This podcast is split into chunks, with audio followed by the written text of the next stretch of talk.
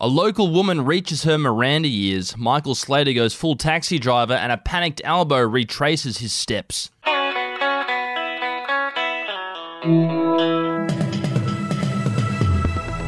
Welcome back to the Daily Betoota. Today is the 7th of May, and Sydney has stopped partying like it's May 2020.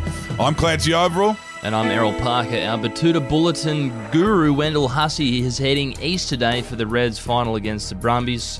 So you've got both editors here reading the news to you today as a special treat. And there's a bit going on with this new New South Wales outbreak, so we'll start today's news update in town with this headline. A local woman has today reached that age where she pretends she's always related most to Miranda from Sex and the City. Yes, the Betoota Grove corporate conveyancing lawyer, Harriet Marlowe, has turned 33 today, which means she is now rewriting her own history by claiming she has always thought she was more of a Miranda. This, of course, refers to the Australian female pastime of comparing oneself to a Sex and the City character. Miranda, the no nonsense working mother who settles for nice guys and owns her own Manhattan apartment, is the archetype no one wants to associate with in their 20s. But today, as Harriet begins exploring the hurdles of a work life balance and the possibility of motherhood, she's decided, of course, she always liked being the red-headed buzzkill. Our biggest story today merges both federal government policy and sport. The headline on that one reads You talking to me? A deranged Michael Slater says to the federal government in latest anti politician rant. Yes, one of the nation's greatest openers was sporting a new haircut this morning when he fronted cameras in the Maldives to respond to comments made by Australian Ag Minister David Littleproud, who called him an idiot for his deranged Twitter attacks on the Prime Minister for leaving him stranded in the subcontinent with their new ban on flights from India. Slater has since clapped back, asking the federal government a series of questions. He said, Are you talking to me? I said, Are you talking to me, huh?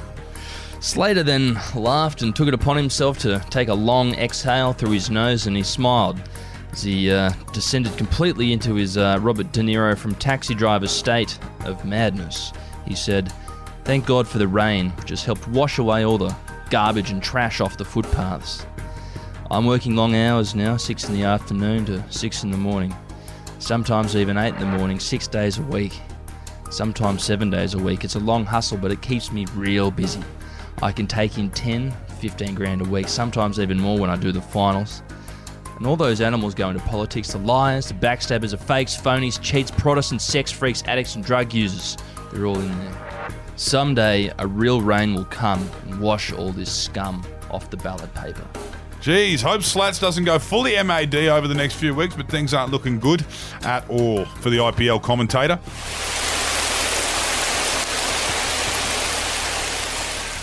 And lastly, in the news today, the leader of the opposition has proverbially shit himself this morning while looking at the list of COVID hotspots across Greater Sydney.